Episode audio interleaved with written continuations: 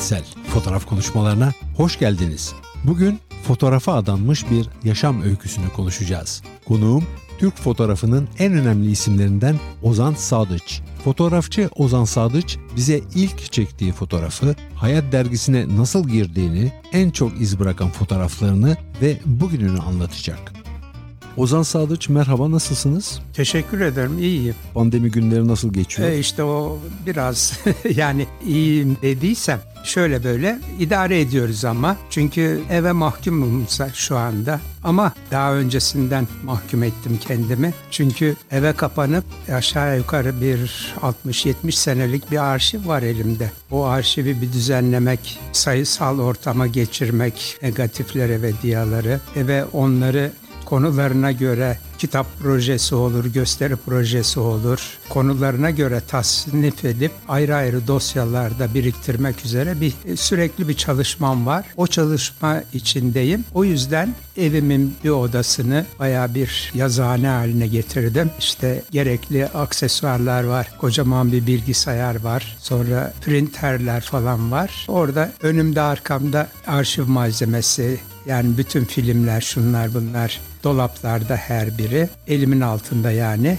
E bir taraftan da müzik falan dinliyorum. Böyle bir kapalı dönem çalışma içindeyim. Biz de zaten sizinle bu söyleşiyi Ankara'da evinizde yapıyoruz. Aynı söylediğiniz ortamda etrafımızda raflarda plaklar var, CD'ler var, evet. kitaplar var ve sizin tabii fotoğraf arşivleriniz var. Bu yoğun bir çalışma tabii. Arşivleri yeniden evet. gözden geçirmek, onları yeniden kullanılır hale getirmek değil mi? Yoğun ve biraz da çok karışık. Çünkü yani zaman içinde ben bunları olabildiği kadar dosyalamışım ama çok da şey değil. Dağınık bir yani belki her fotoğrafçının başında olan bir dert. Çünkü aynı film içinde 36 kare 3 tane çocuk resmi çekiyorsunuz. Arkasından bir aile resmi falan. Gidiyorsunuz bir yere 3-5 tane aktüelite fotoğrafı çekiyorsunuz. E film bitmiyor mesela farz-ı Başka bir konuya geçmişsiniz. Hangi şeye göre ayıracaksınız o filmi? Makaslayıp makaslayıp da mümkün değil. Onun için böyle bir çalışmaya gerek var.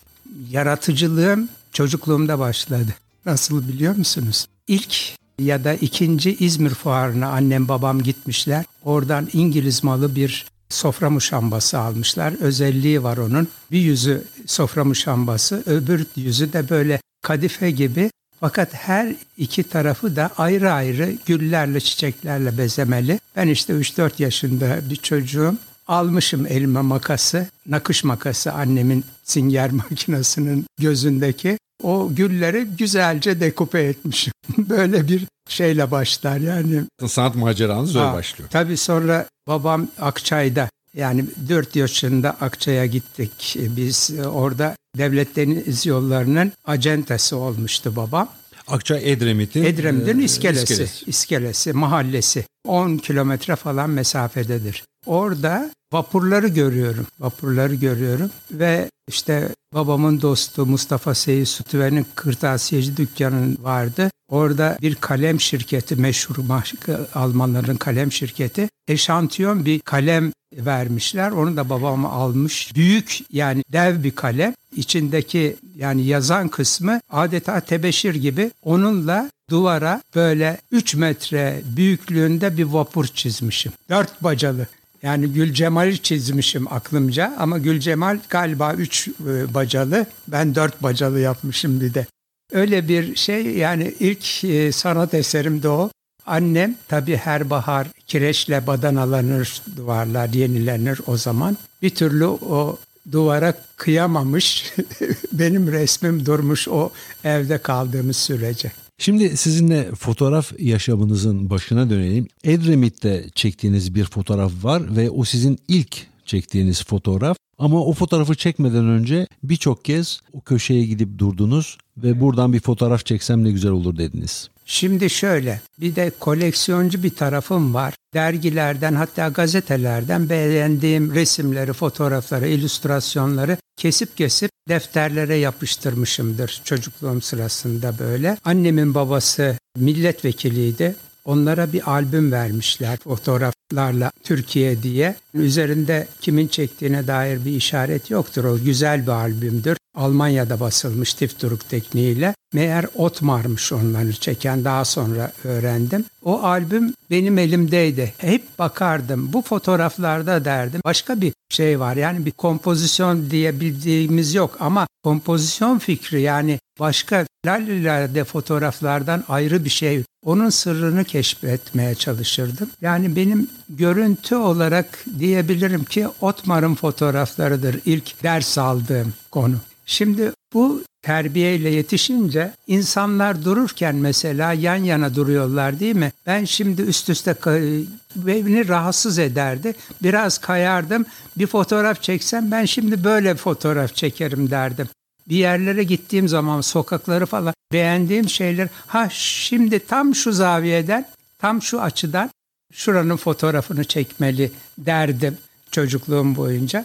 O Ve, zaman fotoğraf makineniz yok. Yok yok yani şimdi dediğim bu süreç tabii 18 yaşına falan gelince olmuştu. 18-19 yaşlarındaydım. O zamanlar Demokrat Parti'nin artık son dönemleri döviz darlığı falan var. Hiçbir şey ithal edilemezdi. Bir baba dostum vardı vaktiyle fotoğrafçılık yapmış, gözlükçülük yapıyordu. Babam iki de bir de dost olduğu için dükkanına giderdi. Onun bir yeri vardı, otururdu falan. Ben de tabii alıştığım için gider gelirdim. Karanlık odasını dağıtmamıştı fotoğrafçılık zamanından kalma. Ve günün birinde tabii İstanbul'daki toptancılarla alışverişi olduğu için eski malzemecilerle falan Almanya'dan kutu makine gelmiş. iki tane göndermişler ona. Çay kutusundan bir farkı yok. Böyle iç içe geçmiş iki kutu. Önünde bir tek lens yani büyüteçlerdeki gibi tek bir lensten ibaret objektifi var. Döndürünce işte metrelik mesafe hesabı var üzerinde. Döndürünce vidayla çıkıyor veya içine giriyor. Bir sürgü var. iki tane e, delik var o sürgünün içinde. Birisi büyük, birisi küçük. Büyük delik geldiği zaman gölgede çekmek için, çekince güneşli fotoğraflarda çekmek için. Böyle çok basit bir makine. Bizim memlekette Selçuklu eseri olarak çok en, en eski eseri Kurşunlu Cami diye bir cami vardır. Evimizin yolu üzerindedir. Oradan gelip geçerken bir başka bir sokak var. O sokağın içine girerdim. Orada cumbalı iki tane ev var. Birbirine yanaşmış cumbalarından dolayı böyle. Onların arasından camiye baktığımız zaman onun kubbesiyle ve minarenin tam iki aralıktan görünmesiyle bir şey teşkil ediyordu. Yani bir kendine göre bir kompozisyon teşkil ediyordu. İşte tam buradan bir fotoğraf çekmek gerekli diye düşünürdüm hep böyle. Ve o makinayı aldır almaz koşa koşa o noktaya gittim. İlk fotoğrafımı orada çektim. Sonra işte bir iki tane de gene Edremit'te fotoğraf çektikten sonra Edremit'in iskelesi Akçay'a gittim. Orada da ikinci fotoğrafımı çektim. O zaman köprü möprü yok. Akçay denilen çay o dereden akıyor denize. Orada bir tahta köprü var. Onun üzerinden araba geçmesi mümkün değil. Derenin içine dalıyor at arabaları. Oradan geçiyor ve dereyi geçerken bir at arabasının resmini çektim. Bu iki şeyi Fehmi abi derdik babamın arkadaşına. Onları görünce İstanbul'dan gelen yedek subaylar malzeme almak için gelirlerdi onun dükkanına. Onlara dedi ki bakın dedi Ozan'ın fotoğrafları Avrupa mecmualarında neşredilecek dedi. Bu iki fotoğrafı görünce. Bana bir şey oldu yani böyle bir vahiy gibi bir şey geldi. Demek ki bende bir iş var bu işe devam edeyim. Zaten çok hevesim var ve fotoğrafa o kutu makineyle başladım. Profesyonel fotoğraf hayatına nasıl adım attınız? Şöyle, lisede ben tek dersten takıntılıydım. Bu arada İstanbul'da Kabataş Lisesi'nde İsta- okuyorsunuz. İstanbul'da tabii yani şimdi tahsil hayatımı özetlemek gerekirse ilkokulu Edremit'te Gazi Okulu'nda okudum. Abimin Edremit'teki ortaokulu deneyimi tatsızdı. Yani okuldan kaçmış, haylazlaşmış falan. Onun için beni dediler ki yatılı okula verelim. İstanbul'da işte Orhan Şahik babamın bir arkadaşıydı. O bizi Galatasaray Lisesi'nin orta kısmına heveslenmiştik. Buluştuk dayım götürdü Beyazıt'ta Çınaraltı kahvesinde buluştuk. O bizi babamın arkadaşı olan İsmail Habib Sevü'nün evine götürdü. Çünkü marif camiasında sözü geçen bir insandı. Zamanı kaçırmışız. Sınavla alınıyormuş. Sınavı kaçırmışız. İsmail Habib Bey yok dedi imkansız dedi alınması. Ama ben size daha iyi bir okul tavsiye edeceğim dedi. Marif'in örnek okuludur dedi. Buca Ortaokulu ve ben İzmir daha yakın diye Buca Ortaokulu'nda okudum ortaokulu. Sonra liseyi de Kabataş'ta okumak istedim. Yani İstanbul'da okumak istedim. Kabataş en iyisiydi o zaman okulların Galatasaray hariç. Orada okudum. Ama tam biz yani liseler 3 sınıftı. Tam 3. sınıfı da okurken dediler ki 4 sene olacak dediler. O dördüncü sene bir angarya gibi geldi bana. O sınıfa kadar hep iftara geçerdim ama o angarya sene birden tembelleştim. Gençlik şeyi de var yani o ergenlik çağının şeyi de var. Haylazlığa vurdum. İki dersten ikmale kaldım. Birisini verdim, fiziği verdim. Matematikten olmadı bir türlü. İki dersten takıntılıyım. E fotoğrafa da aklımı takmışım. Ben dedim İstanbul'a gideyim, bir fotoğrafçının yanında çalışayım, biraz çıraklık edeyim. Bu işi iyice onlardan öğrenirim dedim. İstanbul'a geldim. Fotoğrafçı fotoğrafçı dolaşacağım. Taksim'den başladım. İlk sokak Bekar Sokak. Orada Foto Said diye bir fotoğrafçı var. Girdim. Size eleman lazım mı dedim. E, ne yaparsın? Karanlık odada çalışırım dedim. Biraz pratik yapmıştım ve hatta kendim bir agrandizör imal ettim. Onunla girdim ama onlar Taksim'de fotoğraf çektiriyorlar. Anında yıkıyorlar, banyo ediyorlar. Bir de düğün salonları var. Yani o kadar çabuk çalışıyorlar ki ben tek tek böyle agrandizöre koyacağım bilmem ne falan böyle uzun uzun çalışacağım. Onların temposuna uyamadım. Sait Bey seni bir yere götüreceğim dedi. Bir akşam bir toplantıya götürdü. Fotolale'de olan bir foto toplantıya. Orası İstanbul Umum Fotoğrafçılar Derneği'nin e, yönetim kurulunun toplandığı yermiş. Hani dedi okur yazar bir katip arıyordunuz ya dedi. İşte size bir katip dedi. Beni o derneğe katip yaptı. O da kurtuldu. Bana da bir iş bulmuş oldu. Böylece Foto Tanju vardı o zaman İstanbul'daki fotoğraf stüdyolarının en iyisi diyebilirim Osman Bey'de. Derneğin başkanı o olduğu için ben orada şey yapıyordum ama aidat toplamak bahanesiyle o zaman İstanbul'un en önemli fotoğrafçılarıyla tanışmış oldum böyle. Ve Tanju'nun stüdyosunda da gözlem yapmak suretiyle tabii bu işi pişirdik. Kartpostal imal etmek istedik. O zaman bu tebrikler yılbaşı ve bayram tebrikleri kartpostallarla yapılırdı. Posta kartlarıyla yapılırdı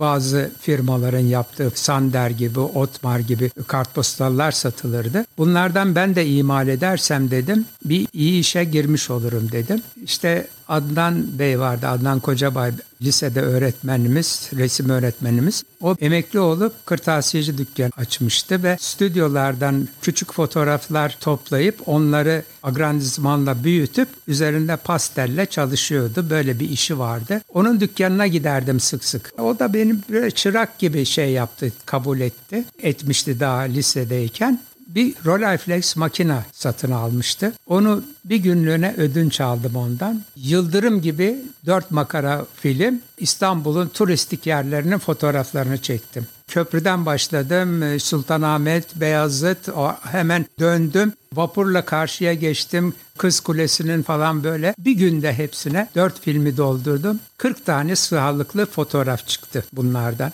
filmleri duruyor. O kartpostal işini beceremedim çünkü kara borsaya girmiş malzeme. Malzeme bulamadım. Sonra beceremedim yani neyse o işi. Ama filmler duruyordu. Cumhuriyet Gazetesi'nde bir ilan. Manzara fotoğrafları satın alınacaktır. Adres Claude Farrer Caddesi 7 numaraya müracaat. Gittiğim yer Doğan Kardeş Matbaası'nın üst katıymış. Binbir Direk'te. Dört kişi fotoğraflarıma baktı. Bunlardan birisi Şevket Rado'ydu, birisi Hikmet Feridun Esti, e, birisi Vedat Nedim Tör'dü, bir de Alman vardı Karl Rudolf diye bir adam. Fotoğraflarıma baktılar, ben bir köşede duruyorum böyle. Onlar böyle birbirlerine beğeni işareti veriyorlar bakıp bakıp. Filmlerime de bakıyorlar lupla falan. Sonra sen git muhasebeden paranı al, 10 tanesini seçip aldılar. Sonra bir gel seninle konuşacağız dediler. İşte neyse o parayla gittim. Yani öyle bir para verdiler ki 470 lira. Hatta muhasebeye gittiğimde muhasebeci de Ferit Namık Hansoylar bu şeyin Jules Verne'in bütün kitaplarını tercüme eden adam. Kardeşim dedi kusura bakma dedi 30 lira bir kesintiniz olacak dedi. Ya dedim 30 lira kesintisi ben 100 lira alıyorum çünkü şeyden katiplik işinden kesintisi 30 lira olan para nedir dedim. Elime 470 lira para saydılar. O zaman Hilton Oteli yeni yapılmıştı. Onun Cumhuriyet Caddesi'nde şeyde sağlı sollu mağazalar vardır. Birisini Burla Biraderler tutmuş onun. İthal olabilen o zaman batıdan gelmiyor bir şeyler. Demir perde gerisi devletlerden takas usulüyle ithalat yapılabiliyor. Orada bir Flexaret diye Rolleiflex'in taklidi iki objektifli bir makine var. Üzerinde de bir fiyat 472 lira. Bana da vermişler 470 lira. Bu kadar tesadüf olur. Hani git bu makineyi al der gibi. Koşa koşa onu, onu aldım geldim. Benimle konuşacaktınız hani dedim. Hikmet Feridun Bey konuşacak seninle dediler. Hikmet Feridun da çok zarif bir insan. O zamanın en büyük gazetecisi, röportaj gazetecisi. Ve çok kibar bir insan. Aynı zamanda da çok muzip tavırlı böyle. Her zaman güler, tertemiz bir insan. Benim işte önce nerede yetiştim falan diye benimle mülakat yaptı. Sonra da kardeşim dedi bak dedi biz iki aya kadar dedi burada tifturuk tekniğiyle hayat mecmuasını çıkaracağız dedi. Bağbali tecrübesi olmayan yani foto muhabirlikte kaşarlanmamış manasına gelir. Babali tecrübesi olmayan taze bir göz arıyorduk. Onu sende bulduk. Bizimle çalışır mısın dedi. İşinize yaramam dedim önce. Çünkü yani öyle bir şey korktum, ürktüm. Bir hayat mecmuası çıkacak. Avrupa kalitesinde olacakmış bilmem ne falan. Neden dedi? Benim dedim tek dersten takıntım var. Sınavlar da yaklaştı. Verirsem e, ben mimarlık fakültesine gideceğim dedim. Veremezsem de tecilim yok dedim. Askere alırlar beni dedim. Sen gene bir düşün dedi. Gittim geldim. 6 Mayıs 1953 Hayat Mecmuası çıktı. Baktım kaymak gibi bir dergi. Hemen koştum. işte Hayat Mecmuası'na girişim o oldu. Aragüler daha önce bir aylık tipo usulüyle, klişeyle basılan bir aylık bir hayat dergisi vardı. Orada daha doğrusu bir takım hanımlar vardı röportaj yapan. Onların fotoğraflarını falan çekiyormuş. Oradan da ücret veriyorlarmış. Ve Hayat Mecmuası'nın Aragüler'le ikimiz ilk iki foto muhabiri olduk. Ve sizin Aragüler'le uzun süren bir dostluğunuz tabii, oldu. Tabii gayet tabii.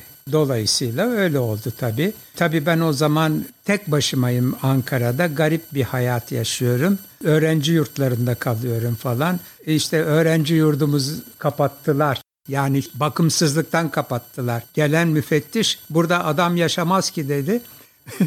şey yurdun müdürü de yaşayıp duruyorlar ya işte dedi falan. Böyle bir yurtlarda falan kalıyorum. Sefalet içindeyim. Aranın annesi babası yazları Yakaca'ya gidiyorlardı galiba. Yazlığa gidiyorlardı. Onların odasında kaldım bir süre. Sonra asker oldum.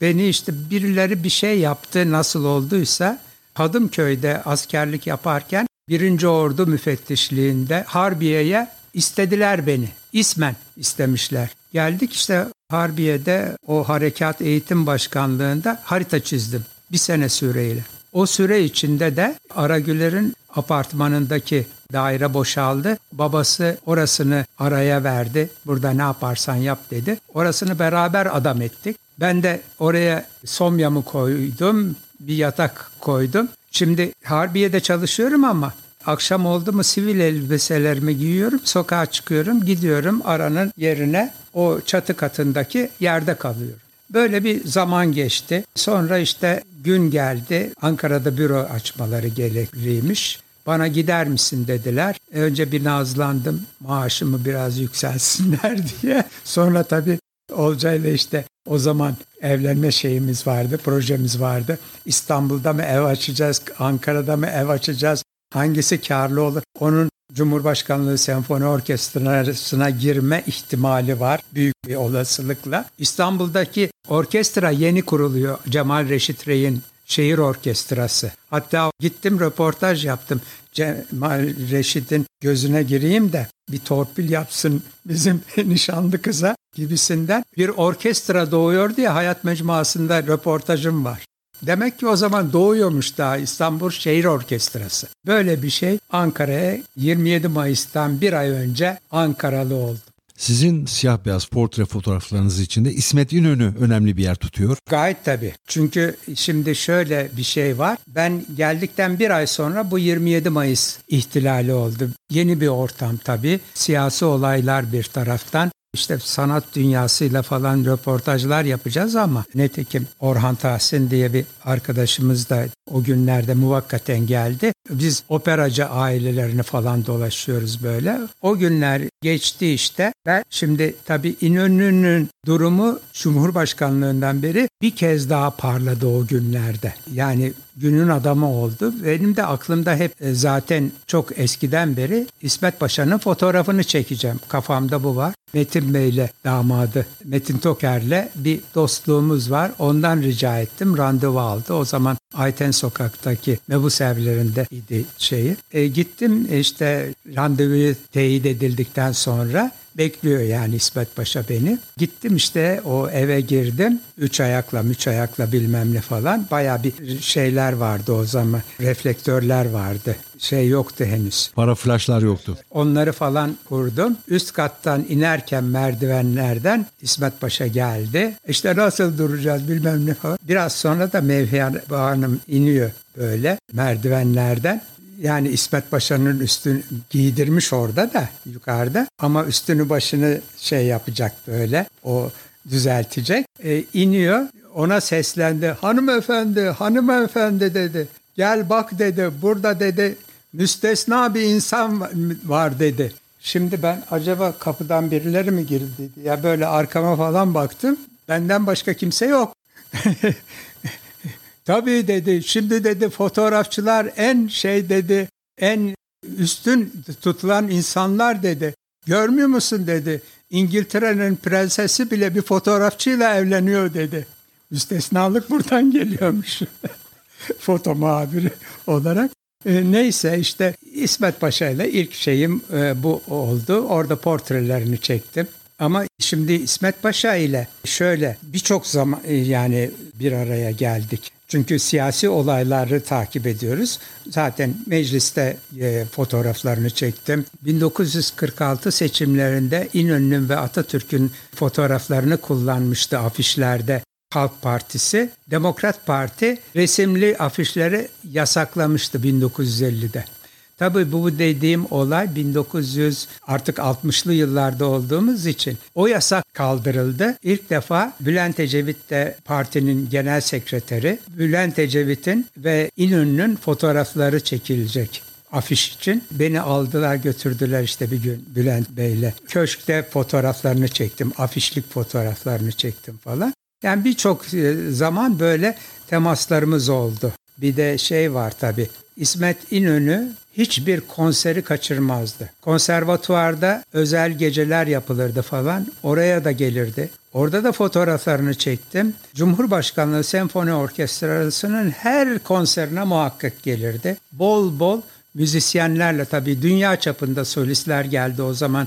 Yani bir yıldız yağmuru yağdı o günlerde Ankara'ya. Onların falan fotoğraflarını İsmet Paşalı da çektim falan. Ya ve günün birinde de netekim en büyük dinleyici İsmet İnönü diye bir sergi de olmuştu. Sizin diğer portrelerinize de değinmek istiyorum. Bu portreler içerisinde benim çok sevdiklerim evet. var. Yakup Kadri Karaosmanoğlu, Tabii. Halide Edip adı var. Sevgi Soysal'ın fotoğrafı var. Cahit Gülebi, Aziz Nesin, evet. Atilla İlhan. Evet. Bu fotoğraflar sizde neyi çağrıştırıyor? Şimdi e, yani bu tabii zaten hevesli olduğum bir şey. Yani ben ünlü kişilerin özellikle yazarların, şairlerin, ressamların, aktörlerin, aktrislerin falan fotoğraflarını çekmeye hevesliydim zaten. Bunlardan bir birikim yapmak, bir koleksiyon yapmak hevesindeydim. Bu meslekte bana bu imkanı sağladı. Diyelim şimdi daha İstanbul'dayken Şevket Rado bir gün dedi ki bana sen meraklı bir çocuksun dedi. Pen Kulüp'ün üyesiymiş Şevket Bey. seni dedi pen kulübün toplantısına götüreyim de dedi. Oradaki bir şeylerden fotoğraflar çekersin dedi. Aslında kendinin de fotoğrafının çekilmesini istermiş. Herhalde o amaçla götürdü ama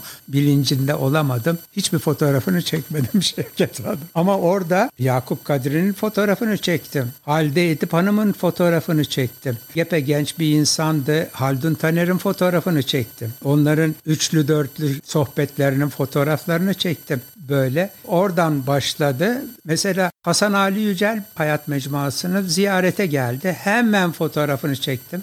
Ve ikinci bir defa daha geldi. Çünkü bir yazı dolayısıyla gidip geliyordu. İkinci gelişinde böyle 30-40 kağıdı ikiye bölüyordum. 20-30 bir kağıt oluyordu. O 20-30 kağıdın bir köşesine yazarın fotoğrafını basıyordum. Öbür tarafını beyaz bırakıyordum. Bir cümle bir şey yazsınlar diye. Hasan Ali Yücel geldi. İlk ona öyle bir şey yaptım. Şöyle bir şey yazdı. Doğru iyi, iyi güzel olmasaydı insanlık boş bir söz olurdu. Hasan Ali Yücel imzalı. Şimdi ben bunu bir koleksiyon halinde yapacaktım. Peyami Safa'ya gittim. Milliyet Gazetesi'nde onun fotoğrafını çektim götürdüm. Şuraya bir cümlenizi yazın dedim. O da yazdı. Ozan Sadıç siz bu işin sanatkar olarak üstün vasfını belirtiyorsunuz.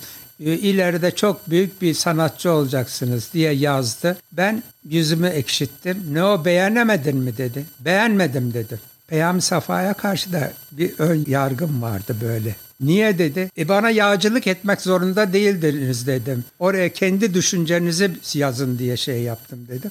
Yani kırıldım şeye. Mesela o sırada birçok kimsenin ilk telif hakkımı ben Abdi İpekçi'nin elinden aldım. Daha hayat mecmuasına girmeden önce kutu makineyle çektiğim bir fotoğrafla. Abdi İpekçi o günden beri beni hiç unutmadı. Seneler sonra hayattan ayrıldığım zaman bana iş verdi. Sizin bir de eski Cumhurbaşkanlarından Ahmet Necdet Sezer'in eşiyle birlikte çektiğiniz bir fotoğrafı var bir konser sırasında sanıyorum. Onun da ilginç bir hikayesi var. Şöyle bir şey. Ahmet Necdet Sezer ve hanımı hanımefendi Bilkent Üniversitesi'nin orkestrasının sürekli davetlisidir her şeyinde. Yani her olağanüstü konserine veya onların bir takım festivalleri olur. Onlara hep davetlidir. Sene başında açılışlara falan her zaman. Şimdi onların ilk veya ikinci gelişinde tabii o zaman videoya çeken arkadaşlar var Cumhurbaşkanı'nın. Gelmişler dizilmişler hep önlerine yani ön sırada oturuyor.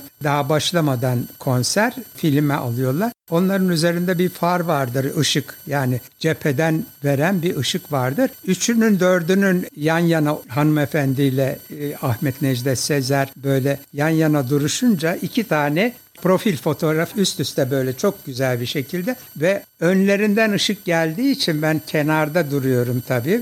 Böyle üst üste çekilmiş güzel bir poz. Onu çektim ve gene bir 20-30 baskı yaptım. Kendisinde de bulunsun diye postayla Çankaya Köşkü'ne postaladım onu. Kendisi bizzat telefon açtı bana. Ozan Bey dedi bu fotoğrafınız çok güzel dedi. Çok teşekkür ederim dedi. Teşekkür etti. Koskoca Cumhurbaşkanı yani böyle o zaman pek yüz vermezlerdi galiba. Her neyse sonra tabii her zaman bu şeylerde buluştuk, görüştük. İltifatını mazhar olduk falan. Cumhurbaşkanlığından ayrılınca gene bir kentte görüşmemizde dedi ki Ozan Bey dedi Çankaya'dan ayrılırken bir toplu iğne almadım hatıra olsun diye dedi. Bir tek Çankaya hatıram dedi. Sizin fotoğrafınız dedi. Böyle kibar bir insandı. Yani müstesna bir insan. Sizin çektiğiniz evet. fotoğraflar içerisinde benim çok sevdiğim bir fotoğraf var. Motosikletin üzerine uzanmış bir genç. Evet, evet. Bunun hikayesi nedir? Şimdi o dikkat edilirse Adapazarı plakası var üzerinde. Adapazarı'ndan motosikletle gelmiş. Tabi Anadolu yakasında, Üsküdar'ın biraz üzerinde karşı tarafa daha geçmemiş. Yorgun herhalde. Yaz günü de böyle bir uyumak ihtiyacı, dinlenmek ihtiyacı içinde. Ama motosikletini nereye bırakacak? Şimdi bu dediğim yer Üsküdar'ın Selimiye semti Karacaahmet mezarlığına çok yakındır ve arkada hatta Karacaahmet mezarlığı görünür. Öyle bir yerde bir ağaç gölgesinde motosikletini hem emniyete almak hem de istirahatini yapmak üzere motosikletinin üzerine güzelce yayılmış orada uyku çekiyordu. E bulunmaz bir fırsattı bu tabii. Güzelce onun fotoğrafını çektim. Motosikletli fotoğraf benim genel karakteristiğimi de biraz vurgulayan bir fotoğraftır. Yani şimdi ben fotoğrafları çekerken bir kere kompozisyona çok dikkat ederim. Daha çekim anında tam zaviyeyi bulmak, öbür elemanlarla, zeminle falan bir uyum sağlayarak bir fotoğraf elde etmeye bakarım. Siyah beyaz dengesi de yerinde olacak. Bir de ironi taşıyan şeylere merakım var. Paralelliklerden veya tersliklerden meydana gelmiş gülünebilecek, insanı mutlu edebilecek fotoğraflar çekmeye çok dikkat ederim. Bana da rastlıyor böyle şeyler ya da benim refleksim buna çok müsait. Hemen böyle bir şeyi görüyorum, hissediyorum ve tekrar şura bastığım zaman o fotoğraf öyle oluyor. Fotoğraf sizin hayatınızda ne değiştirdi? Fotoğraf benim hayatımı şey yaptı yani çerçevesini çizdi. Artık bu yol bu yoldur dedim. Şimdi böyle yazı yazmaya falan da hevesim vardı. Daha önce söyledim mi bilmiyorum. Köy Enstitülü yazar şairlerden Mehmet Başaran'la o Edremit'te gezici baş öğretmenlik yapmıştı. Oradan bir tanışıklığımız vardı. İstanbul'a tayin edildi. Eşini, eşi de öğretmendi. Aynı sene içinde beraber gelemiyorlar. Onlar bir sene sonra olabiliyor ancak. Bekar olarak geldi İstanbul'a. Ben de o sıralarda işte bekarım ve yurt yurt böyle sefalet içinde şey yapıyoruz. Beraber bir oda tuttuk e, Laleli semtinde. 9 ay beraber kaldık. Şimdi tabii bir abi gibi bana böyle çok şey yaptı. Yani şefkatle yanaştı falan böyle. Bir abi bildim onu. Askere gittiğim zaman e, ilk Burdur'da yaptım acemilik dönemini. Ben sağa sola böyle mizahi o günlerin yani acemi askerliğimi dalga geçen, kendimle dalga geçen mektuplar yazıyordum. Bir tane de ona yazdım. Ondan bir mektup geldi, cevabi mektup. Onda diyordu ki kardeşim diyordu senin birçok konuda yetenekli bir insansın ama Böyle her konuya dalarsan kendini dağıtırsın. Bence bir tek konuyu seç, onda usta ol, ondan sonra ne yaparsan yap gibisinden bir öğüt yazıyordu. Beni bir düşündürdü bu öğüt. Benim seçebileceğim en cazip fotoğrafçı tabii. Ben dedim fotoğrafçı oldum. Akabinde Ankara'ya gelince şiir kitapları vardı bende birikmiş birçok kimsenin. Onları bir sicimle bağladım, götürdüm bir sahafa. Al bunlar senin olsun dedim. Parasını bile almadım, bıraktım. Yani ben şiirle meşgul olmayacağım dedim. Ama bu işte bir yerden pıtrak veriyor. Böyle taşların arasından otlar biter ya. Şairlik tarafımızda babadan dededen kalma bir şey olarak ırsi bir şey herhalde yeşerdi. Fotoğraf hayatınızı gerçekten değiştirdi mi? E, elbette değiştirdi. Yani fotoğraf şimdi benim baş uğraşım ve bu işi çok sevdim. Bana da iyi bir pozisyon hazırladı Türkiye'de. Şimdi şu anda sanıyorum hem sanat fotoğrafçılığı bakımından hem de foto muhabirliği bakımından duayen durumundayım. Böyle bir saygı da görüyorum. Fotoğraflarım beğeniliyor, takdir görüyor. Demek ki ben bu işin bayağı iyi bir ustasıyım. O düşünceye sahip olmak insana bir gurur veriyor tabii. İster istemez ben desem de demesem de bu benim hedeflemiş olduğum ve nail olduğum bir dal olduğu için tabii fotoğraf benim birinci uğraşım. Bugün genç kuşakların fotoğraf çalışmalarını izliyor musunuz? İzliyorum ister istemez zaman zaman tabii ilgi duyduğum içinde. Kimisi ulaştırıyor bana. En çok korktuğum şey ne biliyor musunuz? Hocam, ustam şuna bak da fikirlerini söyle. Bundan çok korkuyorum çünkü ben yalan söyleyemeyen bir tipim. Yani söyleyemiyorum. Mümkün değil. Beğenmesem eleştirimi de kalbini de kırmak istemiyorum. Orada kalıyorum. Hatta sonraları isim yapmış bir arkadaş şimdi vefat etti Allah rahmet eylesin. O getirmiş bir gün kendi yazdı bunu gazetede yazdı. Şimdi 18-24'ler basmış. Böyle bakmışım bakmışım hiçbir şey söylememişim. E daha ne var ne yok demişim. Bunu yazdı ve Ozan Sadıç daima genç kalmıştır diyor ve onun için gençleri kıskanır diyor. Halbuki böyle bir şey yok ama o öyle yorumlamış. Ozan Sadıç yeniden hayata başlasaydınız hangi mesleği seçerdiniz? E gene eğer fotoğrafçılık icat edilmiş bir zaman olursa, olmuşsa ve ortada fotoğraf var olmuşsa bugünkü kafamla gene fotoğrafçılığı seçerdim tabii. Ozan Sadıç bu söyleşiye katıldığınız için ve beni evinizde kabul ettiğiniz için teşekkür ederim. Estağfurullah. Ben teşekkür ederim. Görüşmek üzere. Hoşçakalın. İyi çalışmalar. Sağ olun. İyi günler. Bugün konuğum fotoğrafçı Ozan Sadıç'tı. Bize bir yaşam boyu süren ve hala devam eden fotoğraf serüvenini anlattı. Diğer yayınlarda dinlemek, konuklarım hakkında bilgi almak ve abone olmak isterseniz sizi www.fotoğrafkonuşmaları.com adresine beklerim. Önümüzdeki pazar yeni bir yayında buluşmak üzere, hoşçakalın. Bugün konuğum fotoğrafçı Ozan Sadıç'tı. Bize bir yaşam boyu süren ve hala devam eden fotoğraf serüvenini anlattı. Diğer yayınlarda dinlemek, konuklarım hakkında bilgi almak ve abone olmak isterseniz sizi www.fotoğrafkonuşmaları.com adresine beklerim. Önümüzdeki pazar yeni bir yayında buluşmak üzere, hoşçakalın.